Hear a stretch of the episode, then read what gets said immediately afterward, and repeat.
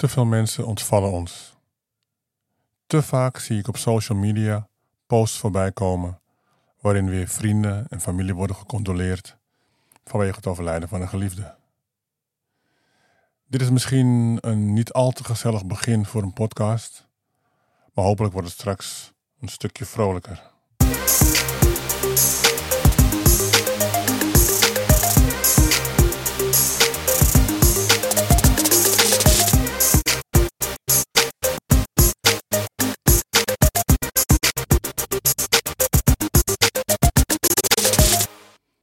Welkom bij alweer een nieuwe podcast. Ze zeggen dat als je een bepaalde leeftijd bereikt, dat je daar niet aan ontkomt. Maar ja, zo oud zijn we toch nog niet? Mensen van 40, begin 50 sterven. Ik wil bijna zeggen bij bosjes.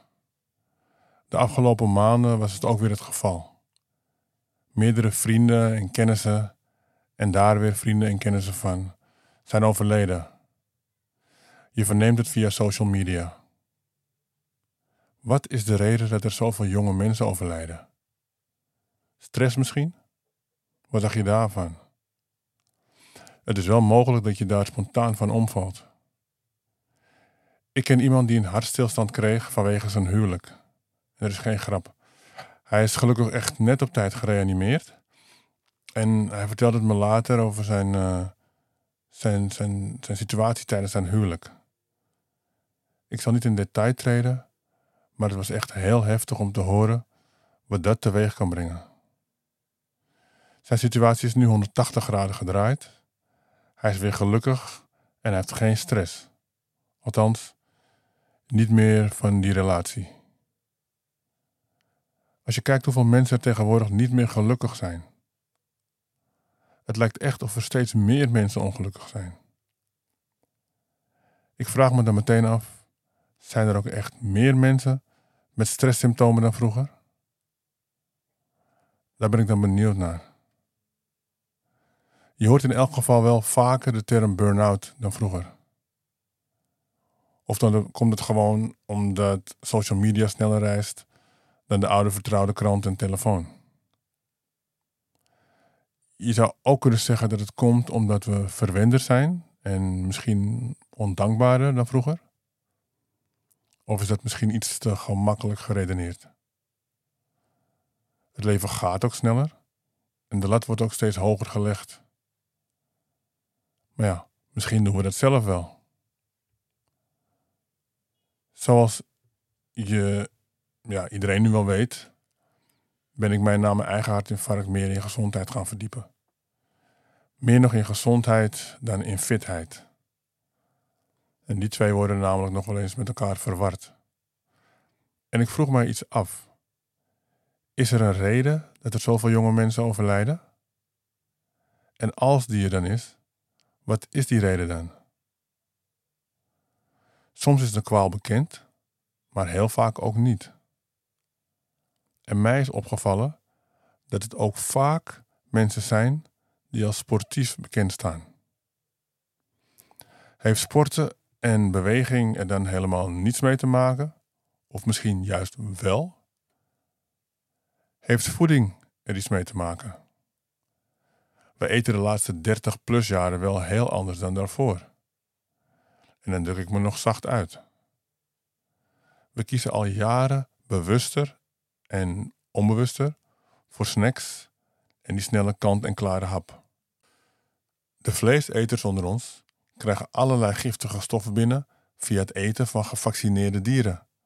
Om ervoor te zorgen dat die dieren niet ziek worden. Of vroegtijdig komen te overlijden. Cynisch eigenlijk, als je zo over nadenkt. Maar ook de vegetariërs en veganisten zijn niet veilig. De bodem waarop onze voeding wordt verbouwd is zo verarmd dat we nauwelijks nog voldoende nutriënten binnenkrijgen. Ook het besproeien van de grond en de gewassen wereldwijd speelt een grote rol. Net als het rijpingsproces van onze groenten en fruit dat we van ver halen, is niet bevorderlijk voor onze broodnodige behoeften van vitamine en mineralen.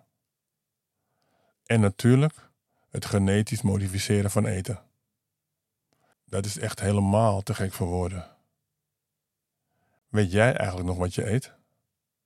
Of denk je te weten? Nou, dan hoor ik het heel graag van je in de reacties.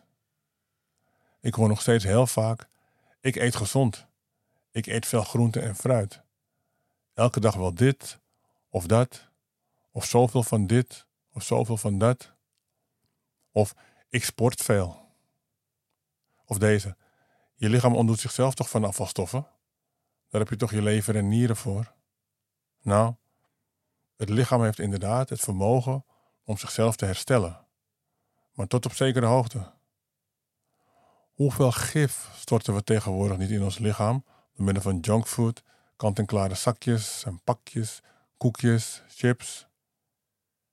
Maar vergeet ook zeker niet de uitlaatgassen van auto's, maar ook van vliegtuigen, sigarettenrook, wierook en nog heel veel andere smerigheden. Voeding is een ongelooflijk belangrijke factor wanneer het gaat over onze gezondheid. En dat mogen we echt niet onderschatten.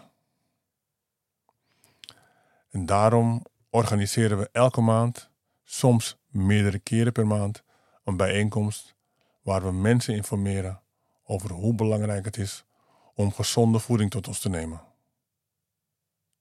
Maar wat is gezonde voeding dan precies? Deze vraag was vroeger veel gemakkelijker te beantwoorden dan nu. Tegenwoordig is het echt niet meer zo vanzelfsprekend. Je zou denken dat groente en fruit altijd wel in de categorie goede en gezonde voeding valt. Jammer, maar helaas niet. Heb jij gezondheidsklachten? Ken je mensen met huiduitslag? Of heb je kinderen met ADHD? Wil je graag afslanken? Maar vooral slank blijven, maar weet je niet hoe je dat voor elkaar krijgt? Of ben je hierin geïnteresseerd en wil je echt weten wat er nog wel en niet gezond is en waarom dat zo belangrijk is? Meld je dan snel aan voor een van de bijeenkomsten. De bijeenkomsten vinden plaats in Almere, maar ook in de rest van Nederland, online en op locatie. Stuur een reactie, bijvoorbeeld in de vorm van een e-mail, en geef aan dat je meer wil weten. Of misschien iets wil bijdragen. Ik hoop je snel te mogen begroeten. Succes! Dit was het alweer voor deze podcast. Ik wil je bedanken voor het luisteren en tot de volgende podcast.